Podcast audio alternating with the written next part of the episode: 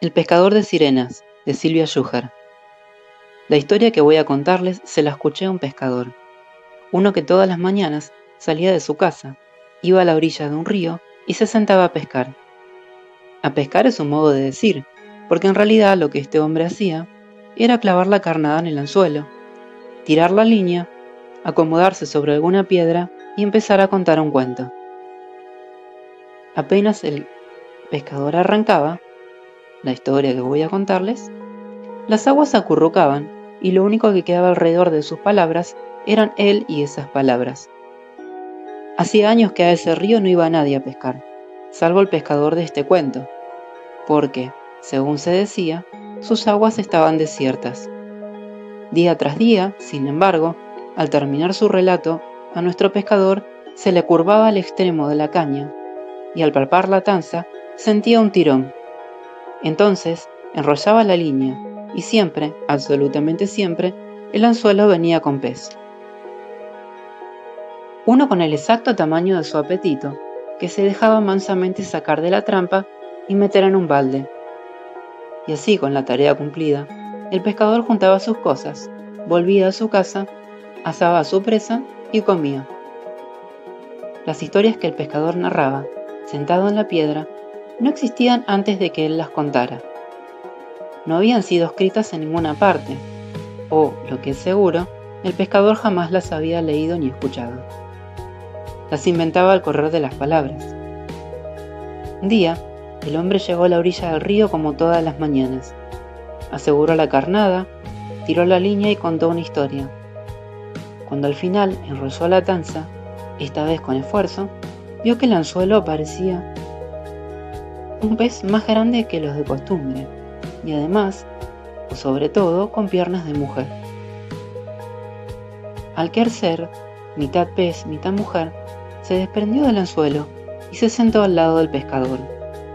El hombre, acostumbrado a los cuentos, se preguntaba si aquello que veía no era producto de su imaginación. De haber sido como las otras, no lo hubiera dudado. Había pescado una sirena, pero en este caso, el pescador debió cerrar y abrir los ojos varias veces, para cerciorarse de que lo que tenía a su lado también era real. Un pez con piernas de mujer, y no una mujer con cola de pez. Entonces tomó su presa con cuidado y con más cuidado la devolvió al agua.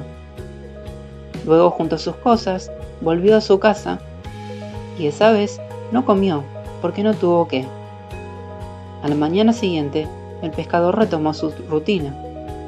Tiró la línea, se sentó en la piedra y empezó a contar.